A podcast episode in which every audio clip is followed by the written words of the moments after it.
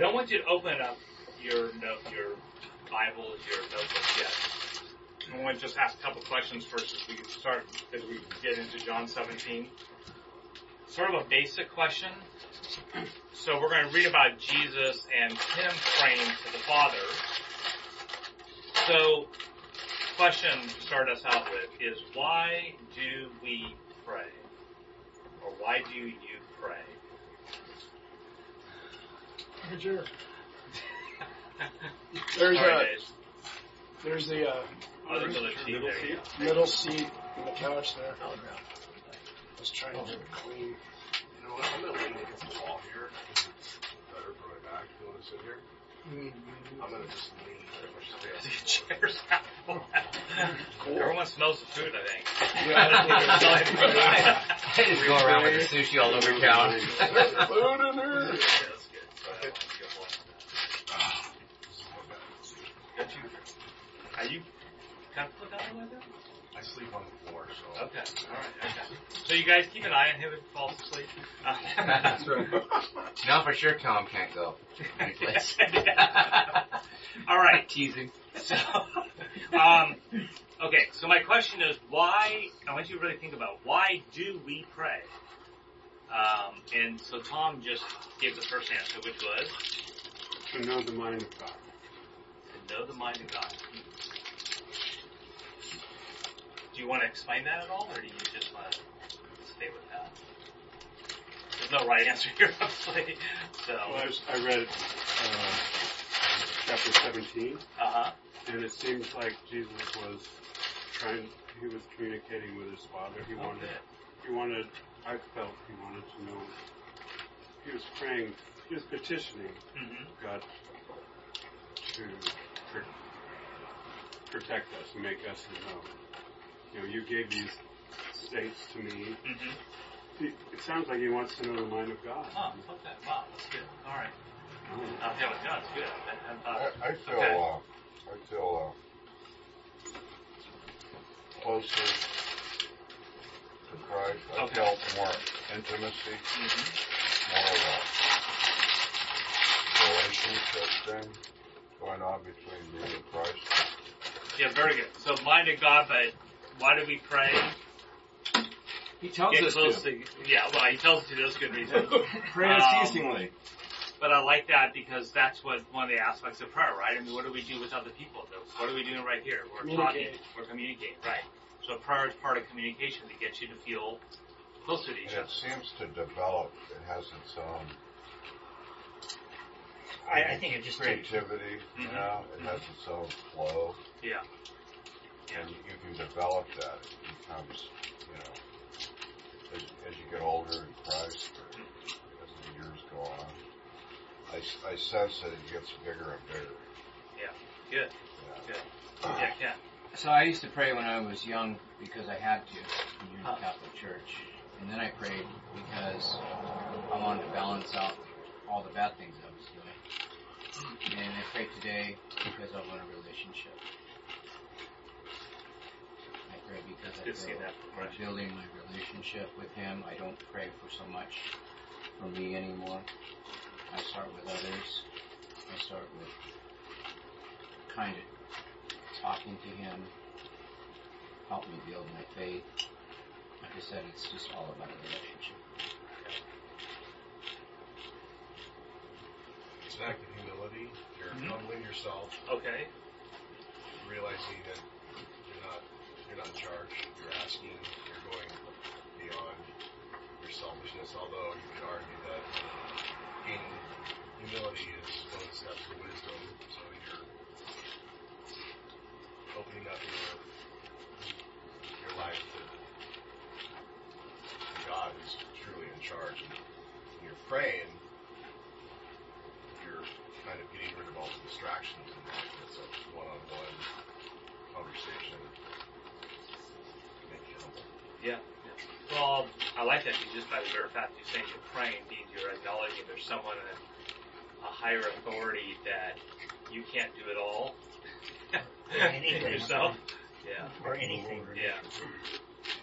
I think the longer I the, lo- the, the older I get, the more I find it is the absolute center of my life, praying, and that I, I consider it the most important thing that I do.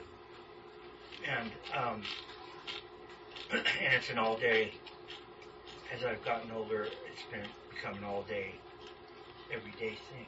Because I, alone most of the time because I'm working, and that relationship uh, has just become kind of a dialogue. Although I probably am not so good on my side, but I do listen to answers. But sometimes it's just the absolute love of God, the love of Christ, love of the Holy Spirit, just thanking Him for everything. Seems to me the obvious is pray for forgiveness of your sins Okay. and support through your tribulations, both yours and others. Mm-hmm. That's a good one. If you didn't, I mean, you gotta ask for forgiveness. You can't just expect it. Not your ask. Anybody else? I find myself uh, just praying for a healthy baby, like constantly. You you will be praying that. That's all I care about. That's all I, I don't like. that for the rest of your life. Yeah, everybody's like, "Do you care if it's a boy or girl?" I go, I just want it to be It doesn't healthy. stop. Yeah, because at my age, it's like, okay, I want it to be healthy. Like we had our first ultrasound today, and you know, my wife overshot it by a week, so we're like five weeks, two days, not six weeks, two days. The dog's like, uh, a black spot. That's it. They're like, oh, it's like the size of a peanut, like an almond, maybe. You know, it's tiny and there's no definition. And my wife's been like worried all day, and I go, God, babe. I go, babe, just pray, just let it go, let God do His work. You know, just let Him do His work. Get out of His way. You know, quit worrying. Just pray. He just, it's like seems like with everything that He does with us lately, whether it be the ranch or the baby, it just keeps. He makes it just hard enough so we keep going to him. We keep just keeping that open line of communication open. It's like, I go, don't you see that, honey? He just wants us to constantly keep going to him, constantly keep asking him for help, and you know, just let him do his work. And she's like, yeah, I totally see that. You know, that makes total sense. Because eventually everything works out. You know, it's just you got, but you got to keep your eyes on him. You got to keep the open line of communication going. And he gives you peace in the process. As soon as you open up that line of communication, you just feel this, you know, go through. You're like, okay, you can't, you can't ask any higher power more than more powerful than him for help. So what you've done is you've just emptied, you've, you know, completely surrendered, and that that brings pause, that brings relief, that brings peace. You know, at least to me it does. It's interesting you say about praying for the baby because I actually having me recognize that it made me realize I started praying for my daughter a lot more than I ever had before. Right. Well, for a long time at least. So it was just interesting because I noticed that I was praying for her much more regularly because of her brain preg- being pregnant. Um, It's a lot to it. and which was sort of like, okay, that was sort of convicting too. Like, I need to really, That's beautiful. you know, If you're allowed, be in the delivery room when it happens. That's an experience Yeah, do the yeah. Lamaze. you'll never forget. I gotta catch my Breathe daughter in my hands, in Mhm. the hands, literally. Like, I just gotta go like Shot this. across the room or yeah, what? no, just, I was right there. That's Like, awesome. Come on, babe. I love it. Yeah, so I, I gotta, it. I gotta literally catch her in my I, I hands. went up to uh, World Vision, Uh-huh. and World Vision, We'll find room for you. Come on in. Yeah, I'm sure you They're will. right there on the cool. I could hear your voice that. from down the street, dude. We, we can knew just grab, Yeah. yeah, grab Just the- drive that truck up the stairs and park it right there, man. Yeah, I know. I think it'll fit, Somebody right? can sit where the bag is. I'll go back there. you can sit in this Alright. seat. I can I'll sit sit next to the river. We're good. I think we're, yeah. Plenty of room on Welcome. Glad How you're you guys here. doing? Yeah, yeah. What's your name? I know Jordan. Jordan. There's just as much traffic Thursday night as there is Sunday morning. Or Tuesday night. Yeah. day. Glad you're here, Jordan. Yes. We're asking the question because we're going to get into John 17. We're asking the question, why do we pray? Um, so that's sort of the question I just sort of threw out before we get into John 17. Yeah. Hey, first and foremost, it's giving thanks. Okay. Give thanks. Yeah. Thanks and praise. Exactly. I went up to uh, World Vision Mm-hmm. in like the late '60s, and uh, it was it was all about prayer. Was that Lake Arrowhead? No, it was up like Pasadena. Oh, okay. They had a I don't know where their headquarters are Yeah. now, but there must have been a hundred people up there, and it was just a, a prayer thing for like eight hours, and we kind of broke up in groups. There were chairs and couches, and the guy just went, you know, we'll we'll start with this subject, and then we went to another thing, then we went to another thing. Over a period of time, and you could get up, walk outside, go have a drink of water, come back to where you're praying, and it, it like at the end of the day, you could just feel the the amount of people in that room doing that, you know, in a very not real, um, what would you say, a religious way, Mhm. but just a like a breathing way, just kind of a, and it was really cool. I mean, it was just you could feel the Holy Spirit. Everything was really neat. Yeah, that reminds Really me. That's, different. yeah, you bring up a good point, which is praying in community. Yeah. Um, probably the most one of the number one life changing experiences I've ever had is the year before 9/11. I went um, and actually got to go to the top of the towers. Actually got to go out to where on the top of this um, very top of the building, you can actually go out of the building at the very top. We had that huge antenna that you see now. The, you saw at the bottom of the World Trade Center. The down. of it. It's almost like a year to date.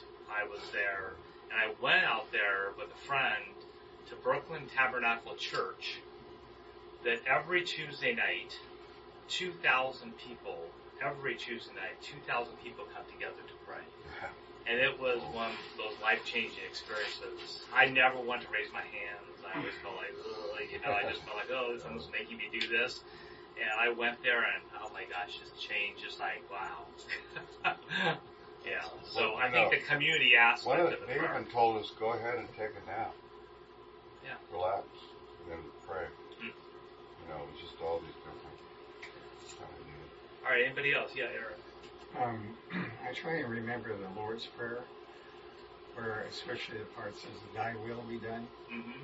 because it's so easy for me to go into a checklist and go here and do this, and I need you to take care of that and this and that.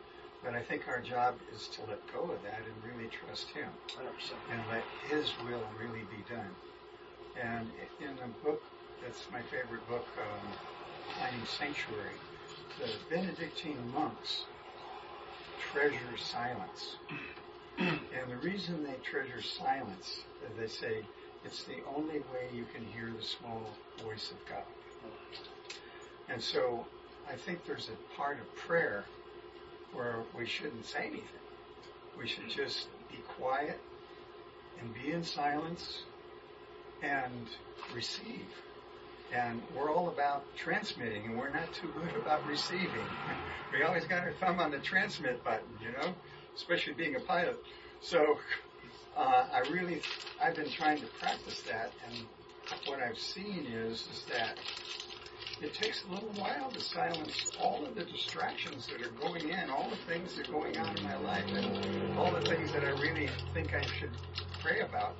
But if God's truly in control, my trust should allow me to just be in silence and, and be able to dial down and just to listen specifically to hear His voice. And that's hard to do. And Jordan, by the way, if you want to grab some pokey, there's I know. ten bucks. I'll So grab some of let's grab some if you want to. Um, Like what Steve said about the Lord told us to pray, but I think we pray to glorify Him. oh, very good. Okay, that's good. Yeah, glorify Him. Uh-huh. All right, so some of you, at least I know you did, read John 17 before you got here. Um, again, before you open your Bibles, I don't want you to do that yet. Um, I want you to tell me. So whether you read John 17 or not, or whether you've read John 17 before, I want you to, to think about what did Jesus pray for in John 17. Okay. And I'm going to just write it down so we can sort of look at that when we go through. So what did Jesus pray for? Again, without looking right now, but people can go through it.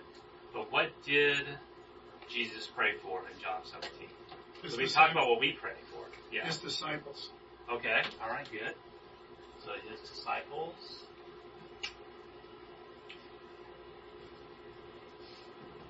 All right. Was it, was it joy for his disciples? Joy. Okay. Joy. Oh, for their protection. Protection. Protect for their protection.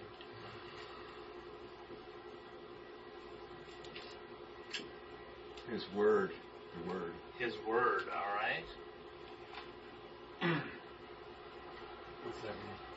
He prayed for his word. What's that mean? He prayed Well, just the- ha- hang in there before we answer that. Hang in there because we're going to look. He- Yeah, so wh- he what prayed what for he the does. word. He prayed for the word for the disciples. Yeah. So we'll we'll yeah we'll look. That's good. Okay. His word. Jesus prayed that God would glorify him as we would glorify Oh. Jesus. Okay. The, okay. That the the God would glorify. Oops. God would glorify Jesus as what did you say? It is, it's, I don't know, as we glorify Jesus. Okay.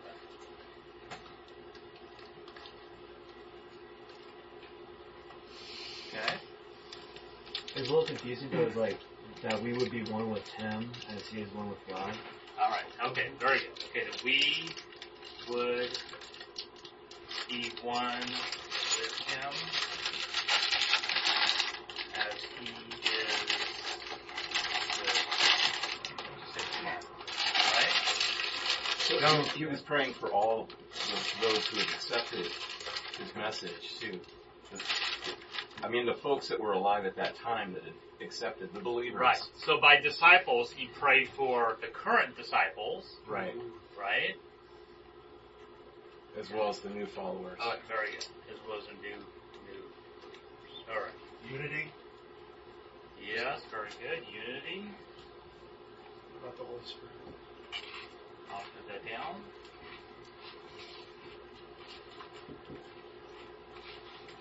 Maybe fellowship. Fellowship. Okay.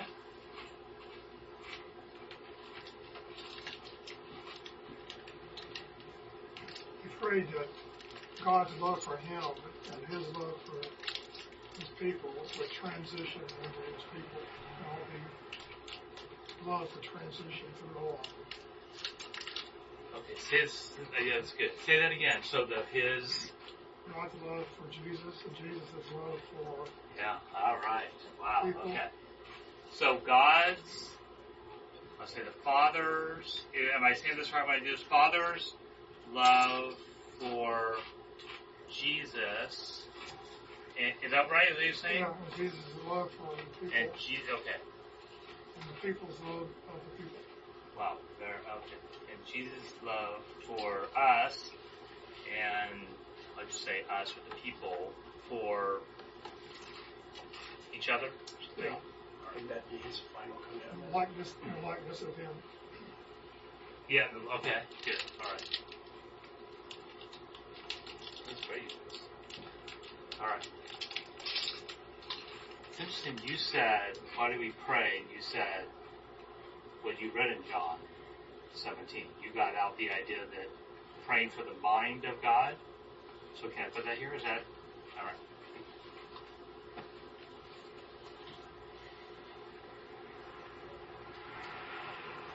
He mentioned something, and I don't know if he's praying for or not, but I don't remember how it went, but it's 714, something about haters, about hate. So what about though in, so in John 17 or in, 17. say in 17? So something about I, I, I have to cheat a little. Okay, no, all right. I'll just put it down. Haters. Yeah, Non-believers. right. I think that's what it was. I don't know. I just remember. All right. Robert, do you have any thoughts? No? Anybody else? Okay. All right. That's good. Coming together in 1721, would that be the same as unity, right? Yeah. Okay. Okay. So let's see. Um, why don't you guys grab your uh, Jordan? Yeah. That's yours. Um, it's like a journal, Oh, yeah. um, so that you get to keep that. Um, does anybody need one? Um, you can use your Bibles too. Anybody need one? Do you Yep, and there's a pen. You guys need a pen. I need to turn it off. Yeah. Let's do it. It's a, it's a sound bite. You hear it. Pretty good.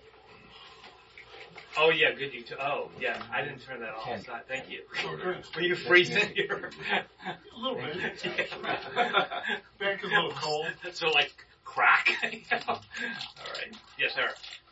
If you take all of those collectively, uh, I believe that Jesus came for reconciliation and reconnection with his people. Okay. That was the whole purpose, was to reestablish the relationship. hmm So how can you have the relationship if you don't pray? All right, that's good. All right. Okay.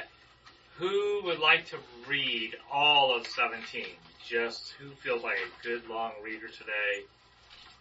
Good voice. Good, just who wants to read all? Yeah, Jason. Anyone else? Jason. All right, and as he as he as he reads this, I want you to think a little bit what we asked here, which we'll look at more detail. But also, just as we read this, this is we're getting insight into something you might just imagine what we're getting insight into. That Jesus Himself praying to the Father. I mean, there's nowhere else we get a prayer like this. So we get like you know how we're supposed to pray, um, we get a little bit on Gift Garden Gethsemane. We get a little bit of what he says on the cross, but we don't get anything like this. We really are getting from Jesus an actual prayer to the Father. We don't we don't see that anywhere else. So I have to put keep in mind. where did, where did he give this prayer? In He- Jordan? Where do what? Where was the prayer? Where This was, prayer was in the upper room. okay. So everything we've been doing in 14 or 13 through 17, all of that is in one setting on a Thursday night probably in a room like this where all the apostles and, and other disciples are together in one room where he's told us everything in John 13 through 17, 13 through 16, and then he goes into prayer. And then we're going to see when this prayer ends, basically that's when he leaves and he's going to get arrested and then go to the cross. And you've mentioned the upper room um, before, and I was Yes. that was one of the questions I've been meaning to ask you. Where is the upper room? Well, they don't really know for sure. Like when I went to Israel, they take you to the place that they think might have been the upper room. We don't know for sure. Okay. Uh, they don't, they don't really know for sure if it even exists anymore. They know probably close to where the area is, and people guess, but that one they do not know for sure. So, yeah, good questions. All right, so as Jason reads, I want you to also just keep in mind, is there anything as you're reading this that just sort of strikes you about what you hear Jesus praying for? That maybe you hadn't thought about before, or it's like, wow, I forgot that he did that. So just anything that you that sort of sticks out as we read it. So, the word of the Lord, Jason. When Jesus had spoken these words, he lifted up his eyes to heaven and said, Father, the hour has come. Glorify your Son, that the Son may glorify you. Since you have given him authority over all flesh, to give eternal life to whom you have given him. And this is eternal life, that they know you, the only true God, and Jesus Christ, whom you have sent. I glorify you on earth, having accomplished the work that you have you gave me to do. And now, Father, glorify me in your own presence with the glory that I had with you before the world existed. I have manifested your name to the people whom you gave me out of the world. Yours they were, and you gave them to me, and they have kept your word. Now they know that everything that you have given me is from you. For I have given them the words that you gave me, and they have received them. I have come to know in truth that I came from you, and they have believed that you sent me. I am praying for them. I am not praying for the world, but for those whom you have given me, for they are yours. All mine are yours, and yours are mine, and I am glorified in them. And I am no longer in the world, but they are in the world. And I am coming to you. Holy Father, keep them in your name, which you have given me, that they may be one, even as we are one. While I was with them, I kept them in your name, which you have given me. I have guarded them, and not one of them has been lost except the son of destruction, that the scripture might be fulfilled. But now I am coming to you, and these things I speak in the world, that they may have my joy fulfilled in themselves. I have given them your word, and the world has hated them because they are not of the world, just as I am not of the world. I do not ask that you take them out of the world, but that you keep them from the evil one. They are not of the world, just as I am not of the world. Sanctify them in the truth. Your word is the truth. As you sent me into the world, so I have sent them into the world. And for their sake, I consecrate myself that they also may be sanctified in truth. I do not ask for these only, but also for those who will believe in me through their word, that they may all be one, just as you, Father, are in me and I in you, that they also may be in us, so that the world may believe that you have sent me. The glory that you have given me, I have given them, that they may be one even as we are one. I in them and you in me, that they may become perfectly one, so that the world may know that you sent me and love them even as you love me. Father, I desire that they also, whom you have given me, may be with me where I am, to see my glory that you have given me because you loved me before the foundation of the world. O righteous Father, even though the world does not know you, I know you, and these know you, excuse me, and these know that you have sent me. I made known to them your name, and I will continue to make it known, that the love with which you have loved me may be in them, and I in them. Amen. Yeah, amen. lot, lot there.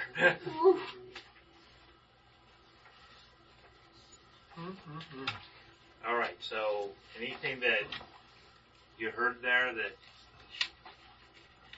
that goes, hmm. It strikes Yes. me as being the example.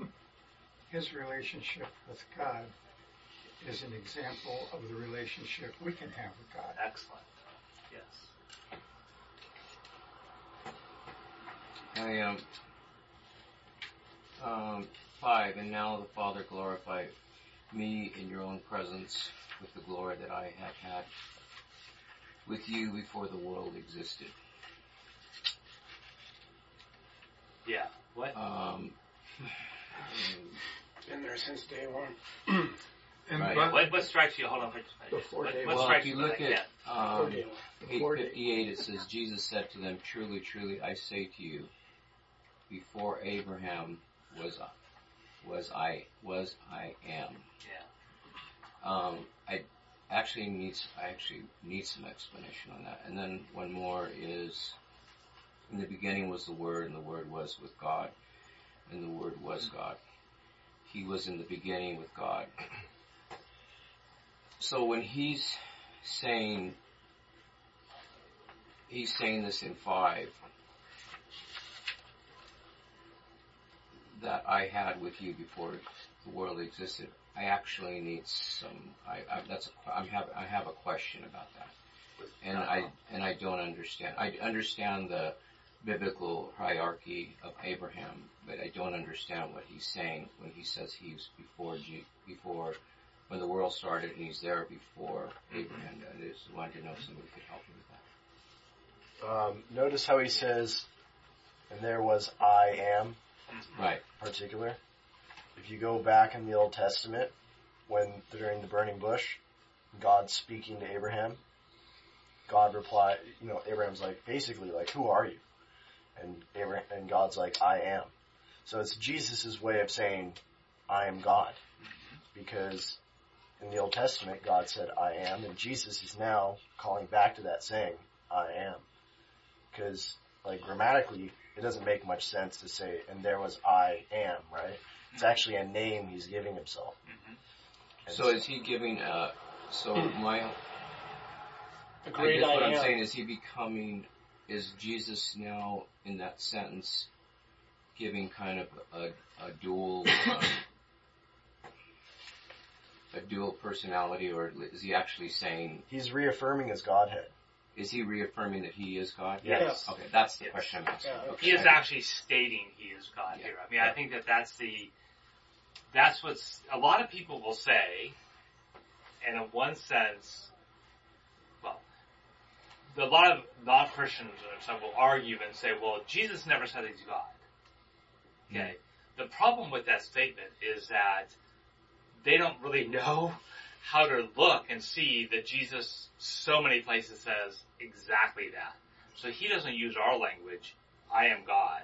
He uses language that's even more powerful to the people hearing him, the Jews, which goes on to what Robert just said, which is every time he says I am, he's, it's almost even not just that I am God, but I am, I'm Yahweh. I, uh, Yahweh Exactly. and me are the same, He even says, Yeah. I and the Father are, are one. one. Right. Exactly. So- So, yeah. when he says truly, truly, he's he is saying that I that all the people that ridiculed him, um, and all the people that were saying, "Are you the Messiah?" He actually is now stating that he is God. Is that what I- am I saying that right? Absolutely. 100%. Yes. That Yeah. that's wild. Yeah, I know. That's, it is wild. that's really and wild. That's, That's like he's not at the right hand at that time in the beginning of the world. Where is it? He's in God, I guess. People, He's- he I is don't God. think I don't think he was here when we had that discussion of the Holy Spirit, you mean Jesus, Je- and Jesus, God wasn't here, or Ken wasn't here. Oh, yeah. When we had that Jesus whole wasn't here. yeah, when we had that whole Holy Spirit, Yes. Jesus, God, Right. Trinity, Trinity. thing. Yeah, Yeah, Yeah, yeah. people people get confused because I I had a thought about this a couple days ago about the Trinity and I what we said on that like Bible study back then. I don't think you were here, but we the way it was explained or the way I explained it because I I have to do this all the time with a lot of Muslims because they don't quite get it. They'll say, "Oh, well, riddle me this: Is one plus one plus one equal one?" Like trying to like stump me Mhm. what people need to understand, like you have a car, right? Like a sedan. You got an engine, wheels, and a frame, and these three things make up one car. So it's the same thing with the Father, the Son, and the Holy Spirit. These three things com- are composed into one God. And it's like if you want to go even one step further, you know, if you go into Genesis, humans are created in His image, right? Everyone knows that human beings are social animals. You take a human and isolate him, and it's it's insane what he'll become.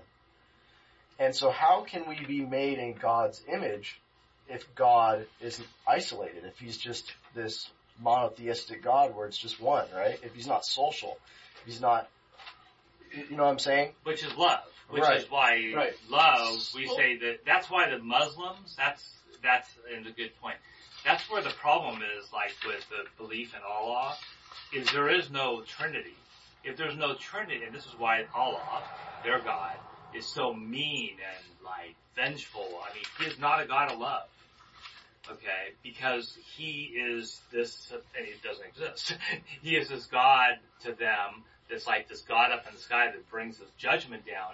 There's no love with that because there's no, what he's getting at is our God is created in his essence as love, and the only way you can have love is if you have more than one committed to love, but you still have to be one, and that's the whole mystery of the Trinity. Right. So a lot of, to lot of, to lot of Yeah, mystery. but see, I think what I'm what I'm getting at is I think that maybe not just me, but a lot of people believe that that I think I read it a couple. I don't know if it was Richard Rohr or some book I was reading that God was just too powerful and too busy, so He sent His His Son down, you know, to sacrifice for our sins. So when I think of, I guess when I read that, what it, what what is kind of mixing me up a little bit is if he's sending his son down, I, I assume that not just me, but a lot of people believe that Jesus was created for that person, that part, and when he says this, it throws me off. Does that make sense? Well, it does, but that's what. Okay, But Jason, whatever- you, uh, hold on. Let me let Jason. So Jason the- keeps wanting to say something, so I'll let him. The um, in in that um, use of the word world, the Hebrew of that is not the earth; it is the entire cosmos. It is the universe. So that takes it a step further. So what he's saying right there is the the like what you're going at right now. He was there from the beginning. He was be, that's why he's begotten and not created. Right? He was with the Father. Always existed He was with with the the, Spirit. The three of them were the one. To Even be though eternal. he's communicating directly with the Father here as a separate entity, right? But he's clarifying who he was and what that relationship was from before there was creation. And I think I think what's really good about John is what we're reading these type of things you just brought out. This is a lot of people people will argue. Well, it doesn't say Trinity anywhere in the Bible. Okay. Well, no, it doesn't. But the Trinity is being revealed right here. So so much of what we're reading in John is actually the unfolding of this Trinity of Father, Son, Holy Spirit. In fact, in 14 through 17, that's one place you can look and go, you have the Father, you have the Son, you have the Holy Spirit, all three. And you see how they're talked about, and they're all talked about as there's a Holy Spirit, there's Jesus, there's a Father, but they're one. And you just hear that oneness language constantly quoted. And then I would, I, I would be cautious with certain people, and I would just be very blunt. Richard Rohr is one of them. Richard Rohr is one who has gone off and I'm going to use the word heresy because I will use that word because he has written this book called The Universal Christ. And he has basically taken and said that Jesus and the and Christ are two separate things. And so he's like taken the Yeah. what the Bible actually That's says what I'm talking about. and He it's- said he was too busy. yeah. See, that's it- where it I mean, gets that- stuck. that- Yeah, he, right. he That's said he what was too rankles busy, and that's me. what throws me Yeah, off. and that's why I just would Yeah. just say, be careful about who you read. Is he I the would wild you at heart guy? No, he's not the No. wild at heart guy. But, But- the, yeah, in Genesis 1, 1 and 2, it says, In the beginning, God created the heavens and the earth. Okay, God created Right. the heavens and the earth. And then in 2, it says, The earth was without form and void, and darkness was over the face of the deep. And the Spirit Hovered over the of water. God was hovering over the face of the waters. So right there in Genesis 1 and 2, it tells you God and Spirit are active and at work and present.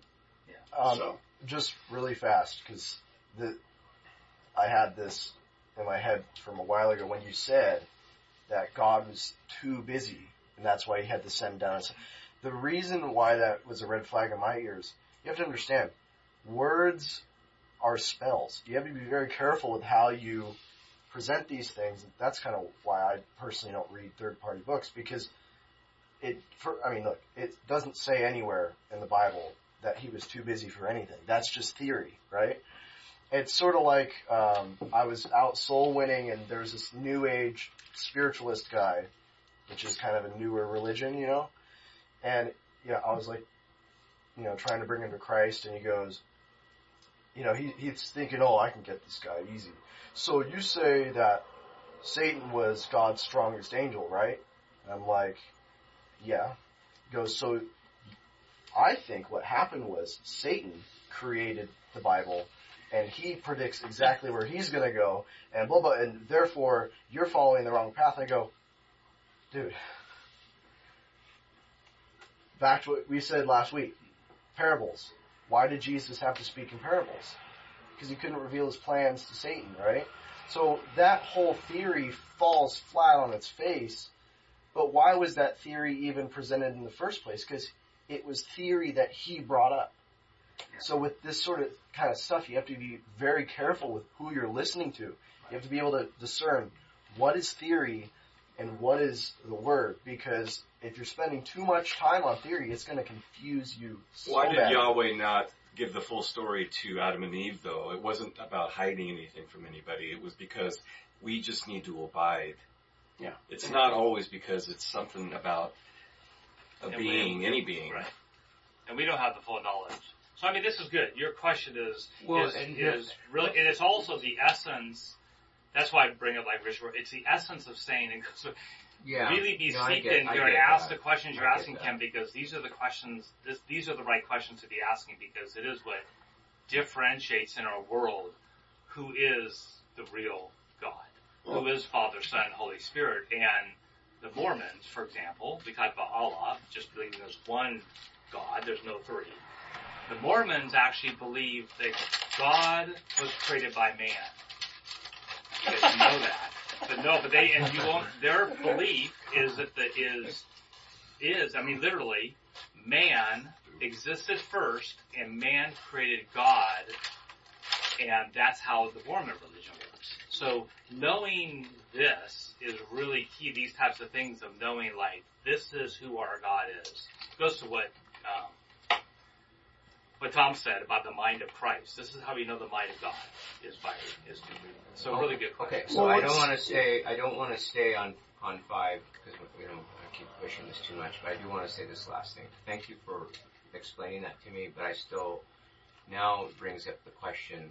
So why didn't Jesus just tell all of the uh, the Jews and the hierarchy there that he was God? Why, He- why was why was he he just did. always, why was it always just Yeah. like is, Yeah. are you the Messiah? Are you the one that that God sent? Why didn't he just tell him I'm? He said. I remember am, many times he answered and said that I am the Father, the Father's in me. Yes, of Yes. course. But he says because you'll know later because the you know the but he always spoke in terms of like he's beneath him. He never said, I don't remember too many times. I said, I'm the Father. I remember that part, but I don't remember. He always kind of made it sound like more he was there as, as, as, as the Son of God. And part of this is our language of understanding what the Jews understood. And so we, they, Jesus, this is what makes, this, is why the Jews crucified him. This is why the leaders crucified him because they were expecting a Messiah. They were not expecting a Messiah who was God. Alright? So they were expecting a Savior. But Jesus comes in and doesn't just say, I'm the Messiah and I'm the Christ. He comes in and actually says, I am God to them. Oh, okay. He he get it. equates himself as he was Robert As saying. equal. He equates himself and says, "I am God. I am God. I am this close to the Father. Okay, that Father makes and I sense. are That makes sense now. The Jews are going, you like they're freaking out. Bless. I mean, Bless they're looking and going, he's a heretic, right? I mean, Yeah. that's what I think was used. So Okay. anyway, very good question. So anyway, Eric, I see it as ultimate compassion for his people Mhm. that he himself came.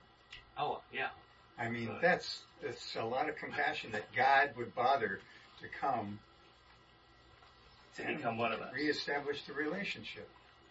Which is exactly Boy, what he had to when you- when you think about the ramifications of that, you think about us all, all sitting here, and if he hadn't, We would all be sitting here. we, we, it- we would be lost. Here we are. Um, I mean, these are all earthly um, comparisons. I was thinking when he- when uh, you quoted Richard Rohr, Rohr, Rohr as saying um, God was too busy. That that doesn't equate because there is no time or space where God is. Yeah. So there, there's no such thing as busyness. Right. Busyness is us. yeah. Human.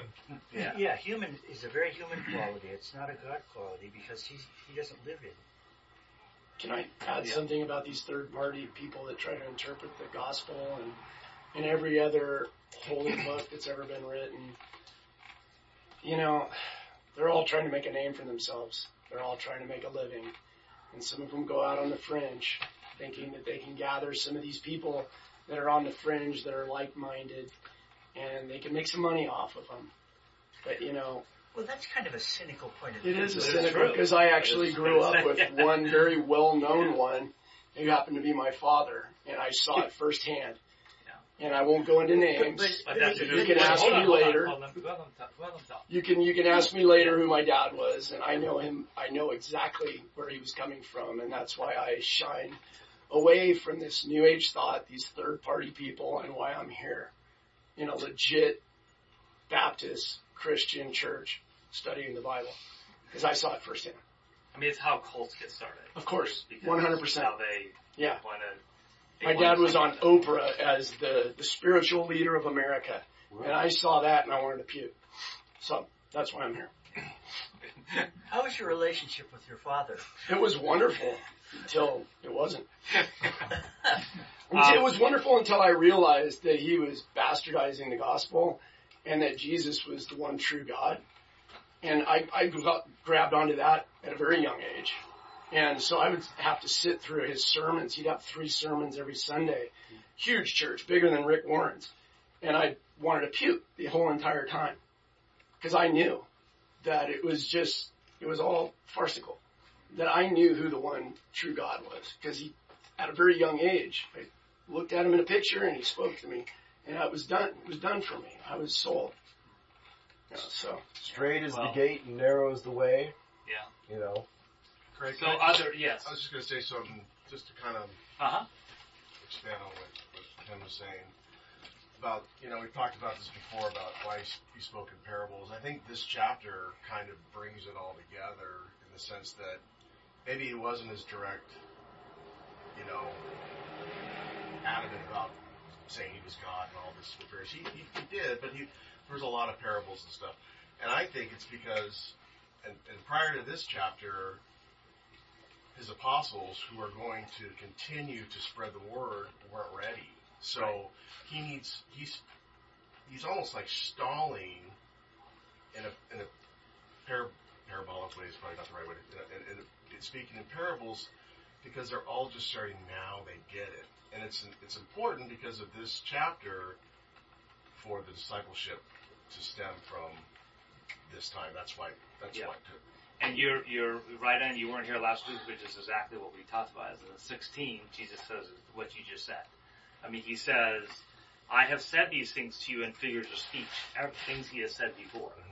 Okay, the hour is coming when I would no longer speak to you in figures of speech, but would tell you plainly about the Father. I think in our prayer, we're starting to see plainly about the Father.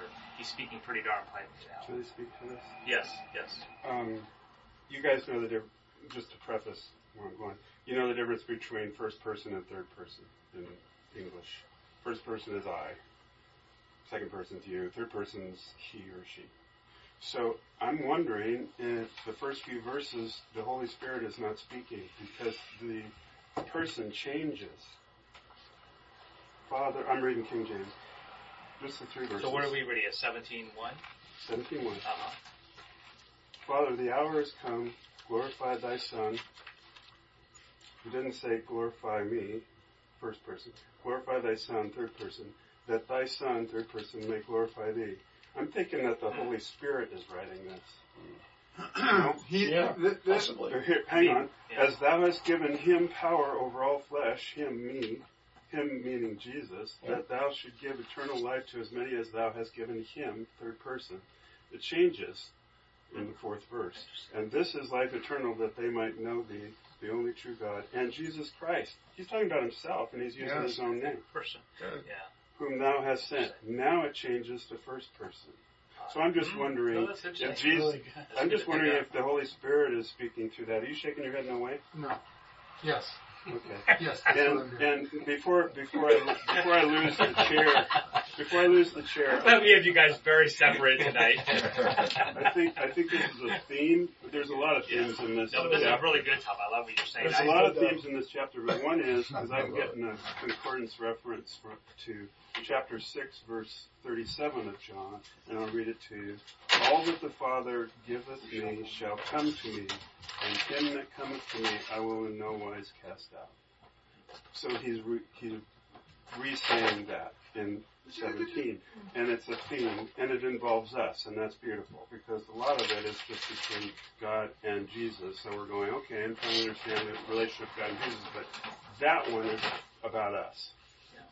God gave us to Him, and that gift makes us special and holy and privileged, and it's a something we can hang on to. So adding to what Tom just said, because I, I love that, because I didn't think in the terms of what you just um, seen that to change here, is, and I didn't know this, I just read this today.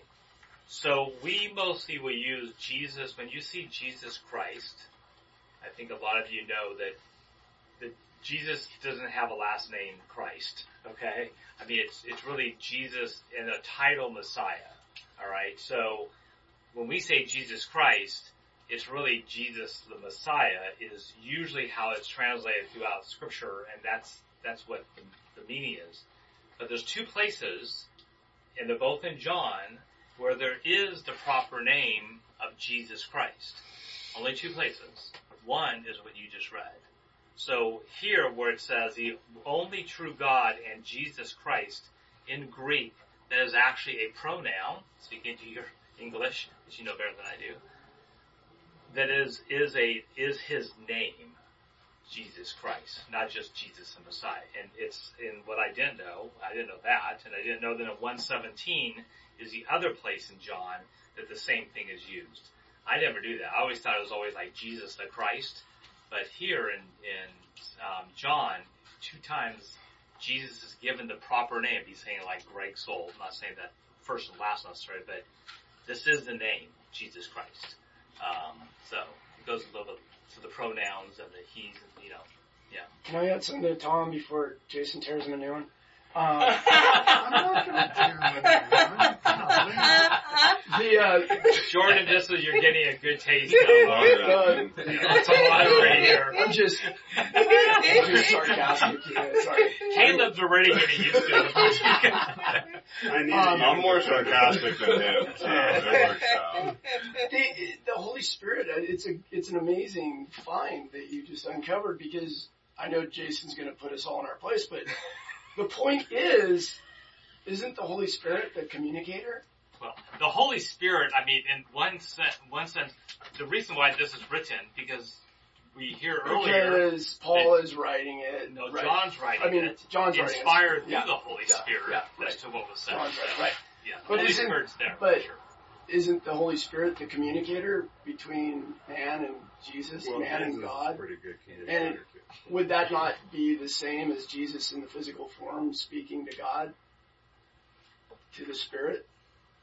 Through the Spirit? Do you think that we Yeah, that, that we might be overanalyzing the situation? 100%. Absolutely. But it makes for good it does- it's all- conversation. It's all good. I mean, Seven, I think five. though, but but I will say, Good Yeah. God, I yeah, I I will s- I, I will say though, this is the type of stuff that is good because when you see things like what Tom's showing, you're seeing some nuances here in the writing and Yeah. it can help you understand it better. So, in some ways, I say yes, Mhm. in some ways I say no. I mean, I think that if we were just sticking stuck here, maybe, but Yeah, these are good little things. I mean, remember Jesus says, I mean, every word dot, every iota, this is the word of God. The more we seep ourselves into studying it, the more God reveals himself. I mean, I just saw something I never saw before because of what Okay, but I, I agree with, with Gil on that. if I mean, go too just much, just right? as yeah, we're going off on a rabbit trail that's really not that important. Well, and that's why I ended my little spiel with accentuating verse two, which I think is thematic for this chapter and is really important.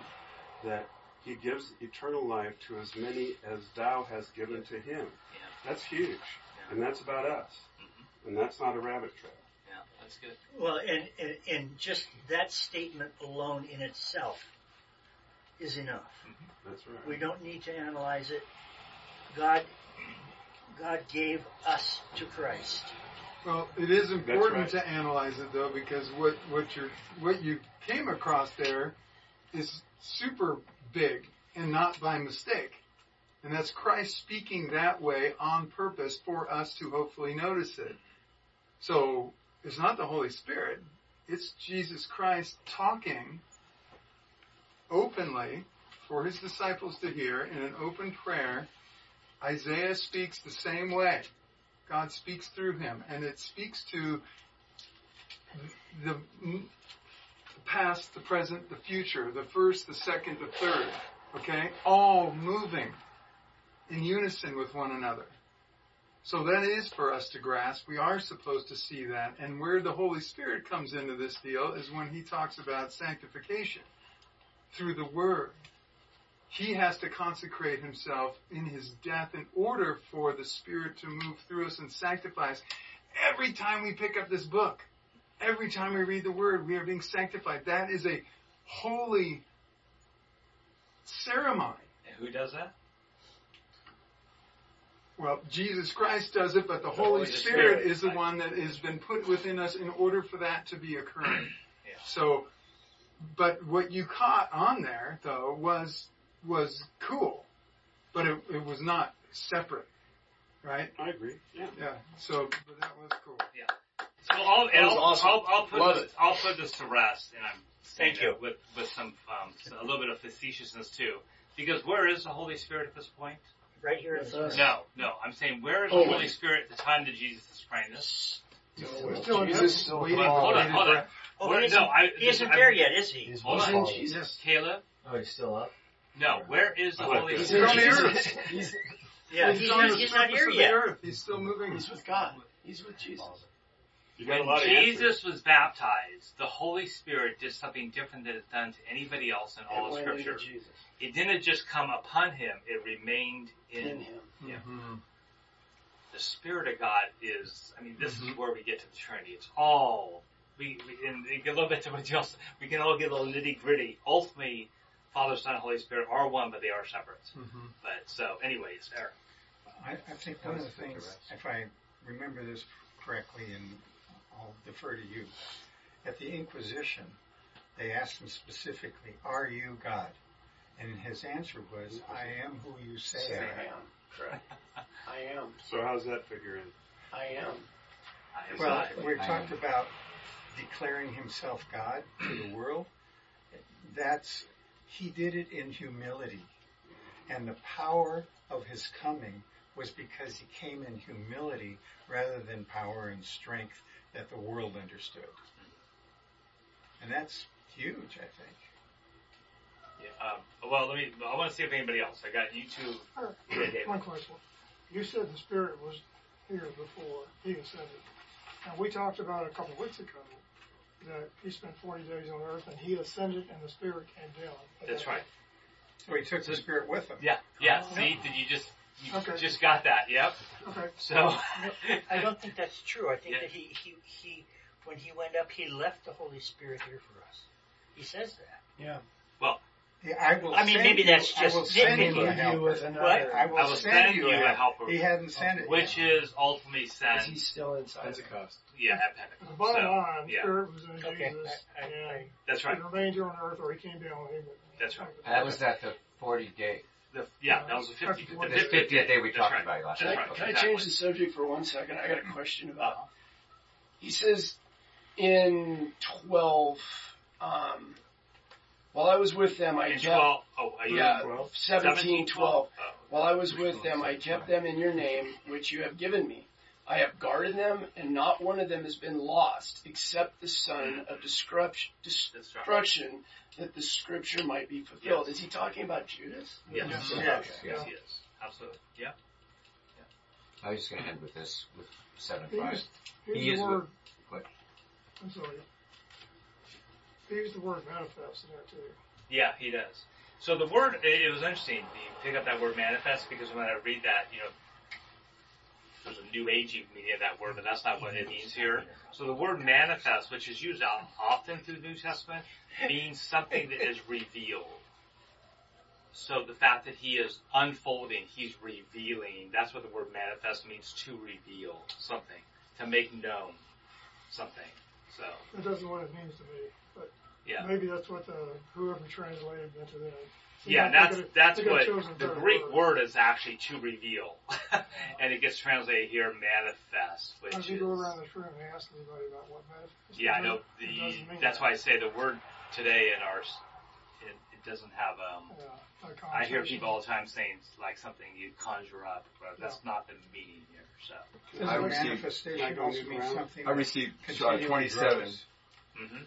27 verse Yeah. 20 of lately of powers. I think he's going to help him because Uh-huh. a lot of perdi- a lot of people want to say you're the devil, you're Satan, you're this or that, and there are even you know to, to destroy uh, somebody for the destruction of their flesh, cast them into Satan. You know, so, so easily done.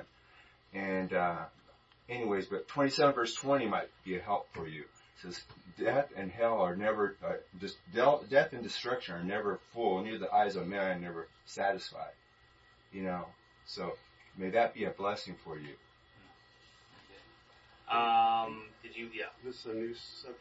sure we're, we're all we're all yeah, Um, this is good. We're so far You before we guys- started.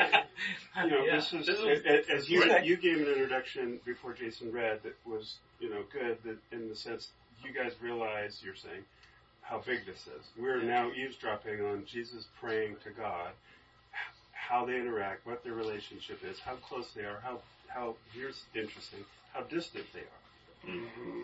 Because, the, Father, the hour's come. All through scripture, my hour has not yet come. now he's saying, whoa, thou, my hour's come. Yeah. And what's he say first? Glorify thy son. He's petitioning God to glorify him. And, and what is- Wasn't that the plan? Doesn't God know he's going to do that? What's Jesus praying for that for? Is he worried that he's not going to get glorified? because it's part of his plan. He's yeah, declaring. but you know what I'm saying? Yeah, This I is just- like this is the this is the main request out of this chapter. Uh-huh. Glorify thy son. But it goes on, it says, glorify your son, that the son might glorify you. So as long as Christ gets glorified, glor- glorified, God will also be glorified. But it's also about free will. Yeah. Jesus has to declare these things because of his free will, because he's made manifest That's good. on earth.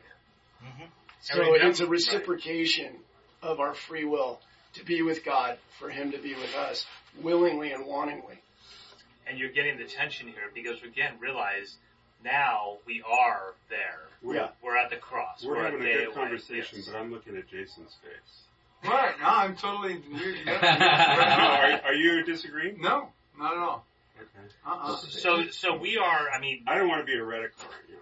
You. Jesus praying this, literally, if you think about it, the prayer gets answered in 24 hours. Yeah. In 24 hours, he'll be at the cross, Done. right, or less. So, Don't you think But also that- between this statement and the cross, Yeah. he's in the garden and he's sweating blood. that's right, exactly. And he's scared and worried. The Why would he say it out takes to it creation too? He's declaring it. He's not in his head. He's saying it out loud. So, Uh, yeah. So the conclusion, Yeah. my little conclusion is that Jesus is very human. Very human. And, and like you said, it's, it's a, it's a question of free will. You think, oh, this was all written, it's dialed in, and it's going to happen. But the tension in Jesus shows that, you know, this might not have gone down the way That's right. There was a choice. there was something really going on. I mean, look at Be Gideon. Yeah. You know, God declared himself so many times to Gideon, and Gideon's like, ah, I Which still goes can't back believe it. again to your answer. Remember that the answer is Jesus is the only being that's existed that's fully human and fully God. And you're seeing that here. You're seeing in your statement that he's fully God. You're seeing it what he's talking about here, the fully human. You're seeing these working like in, in interchangeably, intercept, inseparably together. He's both.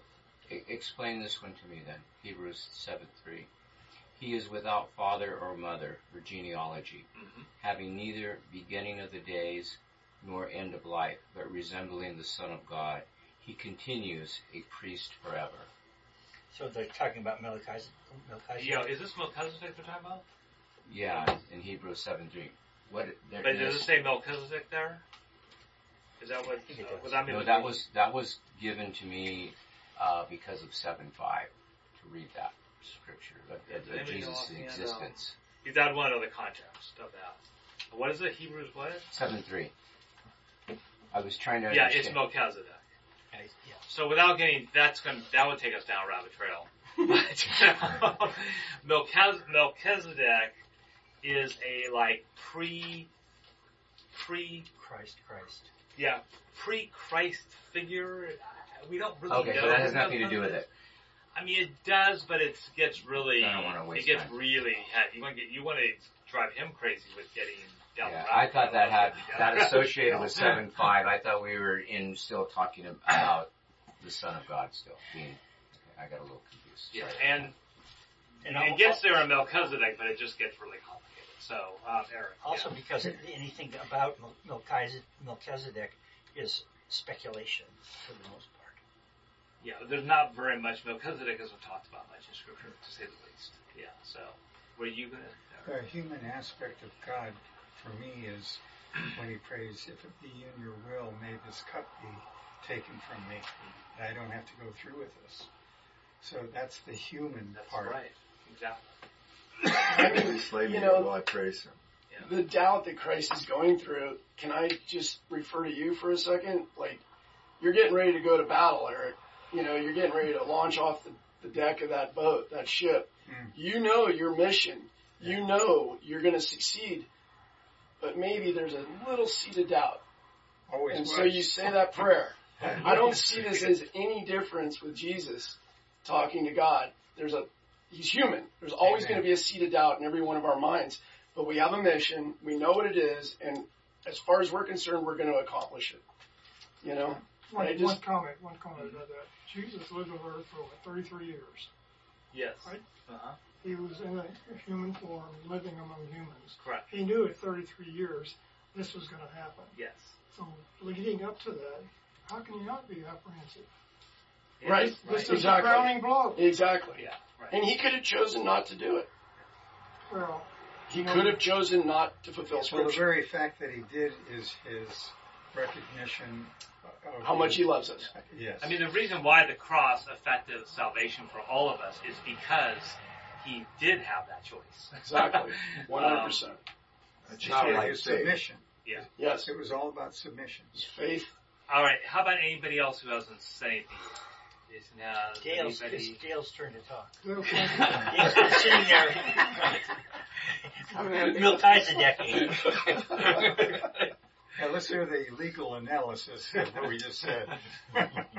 But anybody who hasn't really said anything, Caleb, Jordan, anybody. I mean, you don't have to. So I'm just saying, anybody who wants to. Bruce, speak. And we That's promise, I if- when you're here for the first time, no one beats up on you. But I don't know. I'll, point I'll, I'll say something. I'm letting I'm letting everybody go through. All right. I think we're I think we're through. Go for it, Jordan. All right. So like my my first thing, like back like 20 minutes when 20 minutes ago. yeah, I know. Just gonna throw us down the rabbit hole.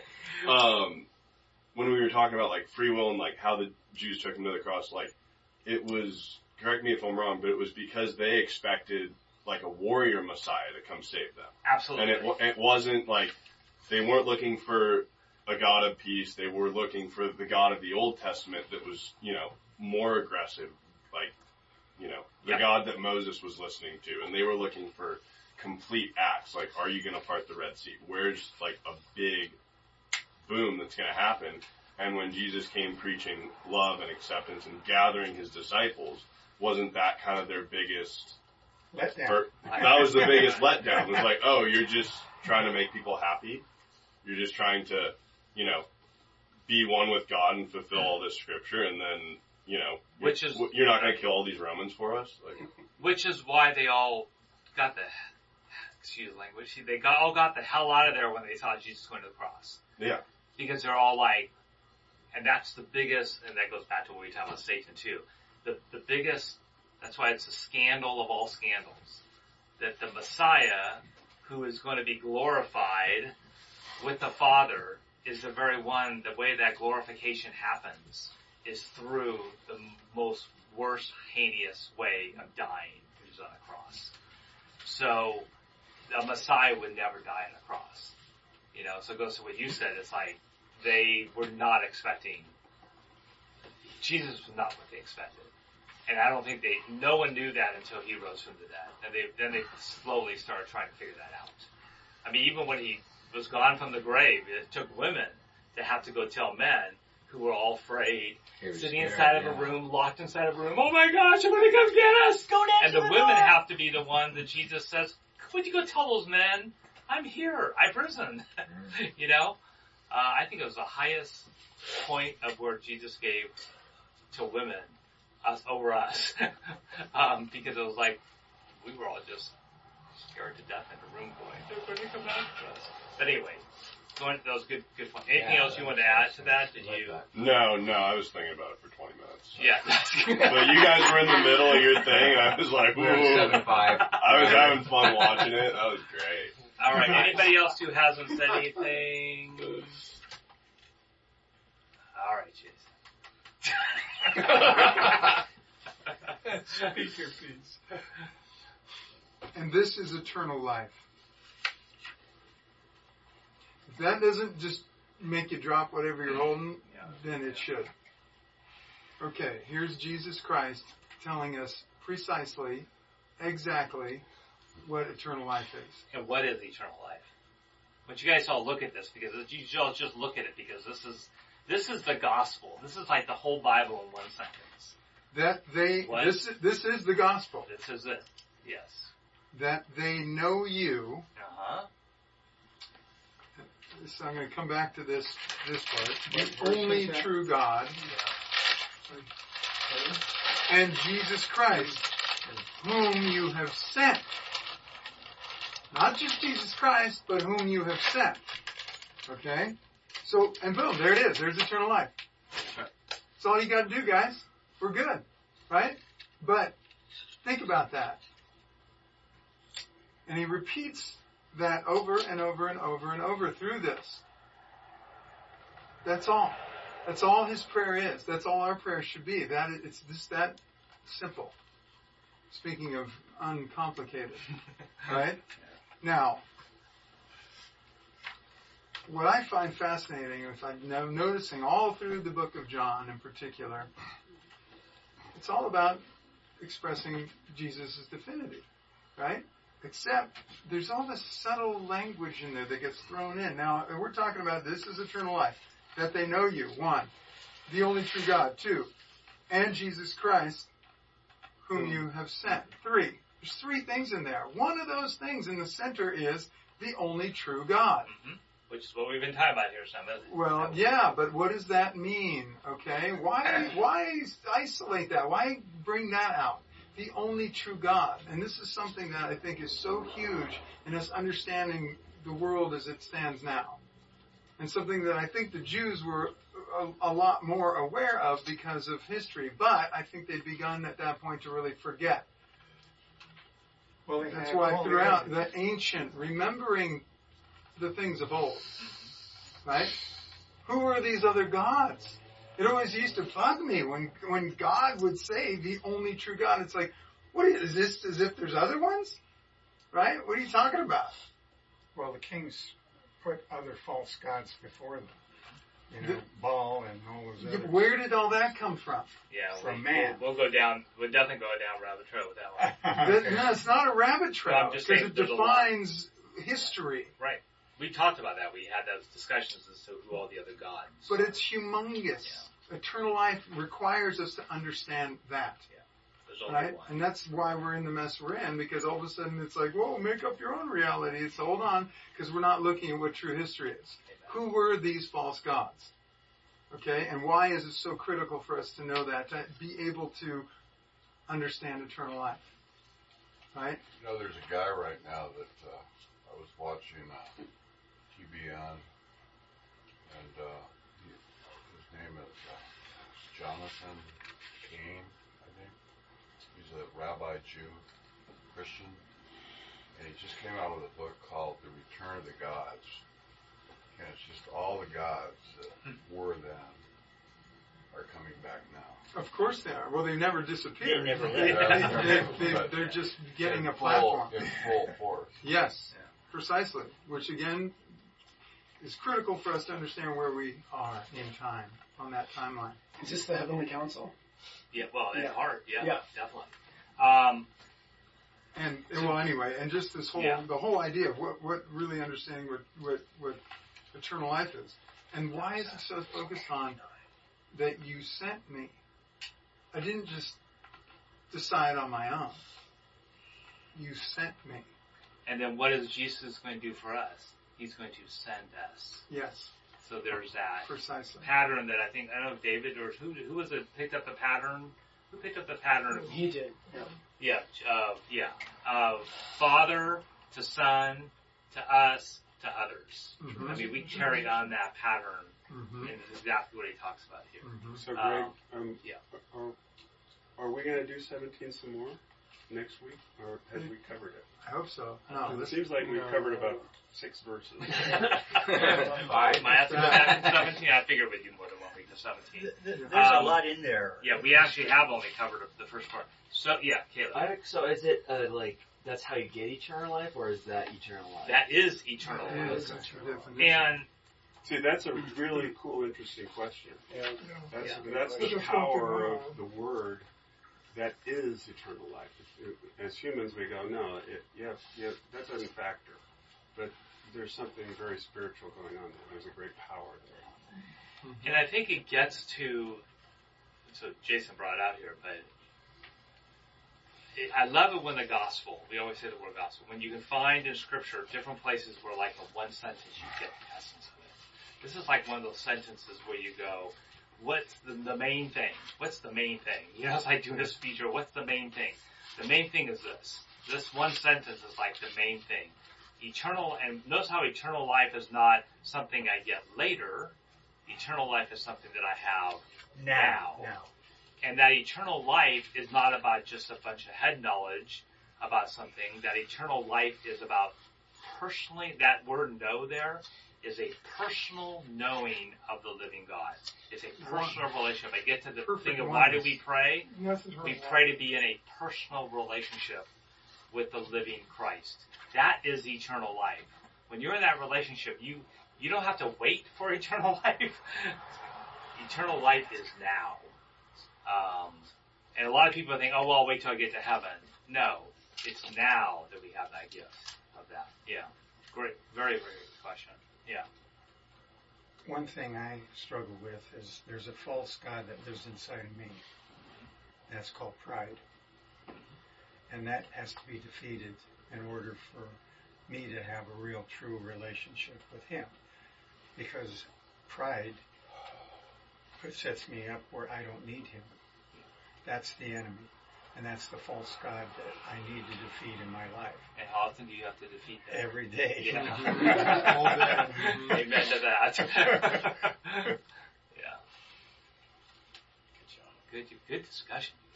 Wow. Woo. Yeah. Can I Yes. kind of an overview? Uh, it it was occurring to me, I don't know, about 20 minutes ago. uh, Now you definitely are a member of this group. Yeah, that was good. You just had That was good. That was your initiation right there. if mankind wasn't He wakes if mankind didn't exist, or and maybe more specific, if mankind wasn't sinful and lost, Yeah. this conversation would never have happened. Mhm. Jesus and the Lord and the Holy Spirit would be a threesome that'd be kumbaya. They wouldn't have any disagreements, no tension, no worries. We are the ones that set this up.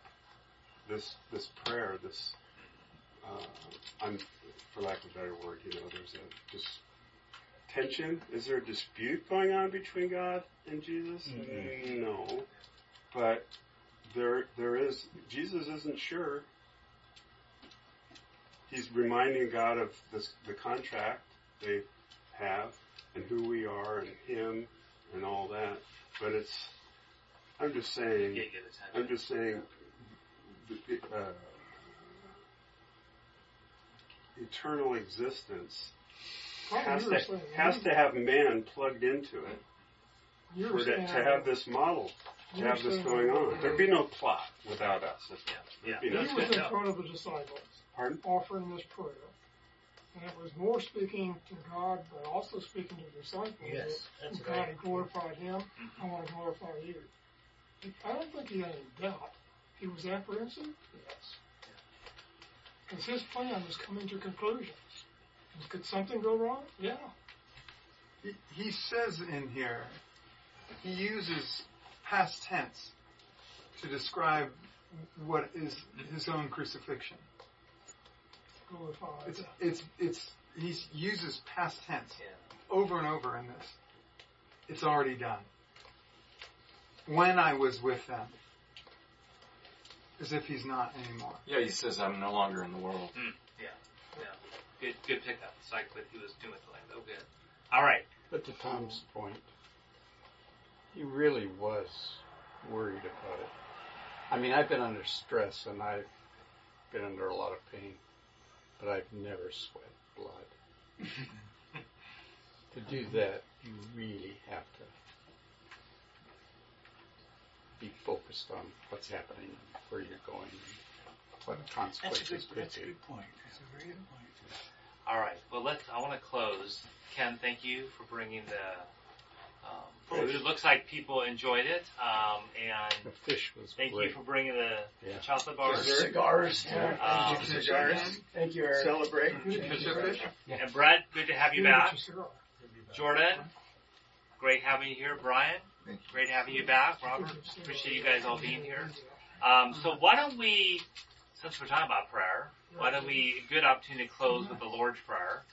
Um, and then this week, I think going to what Tom just said, I think we definitely want to stay in 17 a little longer because we got through, I think, the first five verses. Um, we'll go through some more. Um, so if you get a chance this week, read that prayer. I think one of the things too, even think as you're reading the, reading this prayer, I get convicted and look at my prayer life and go, I don't pray like this. Maybe I need to be praying things I'm not praying too. Um, as you see what Jesus is praying with the Father. Um, so, all right, let's all do the Lord's Prayer together. Yes, David. With these kind of conversations, you're going to have to have some budget relief to cover your room. I I have to go fishing more. Yeah. Get more potions. All right, let's do the let's do the Lord's Lord's Prayer. Our Father, who art in heaven, hallowed be thy name. Thy kingdom come. Thy will be done, on earth as it is in heaven. Give us this day our daily bread, and forgive us our trespasses, as we forgive those who trespass against us. And lead us not into temptation, but deliver us from evil. For thine is the kingdom, and the power, and the glory, forever and ever. Amen.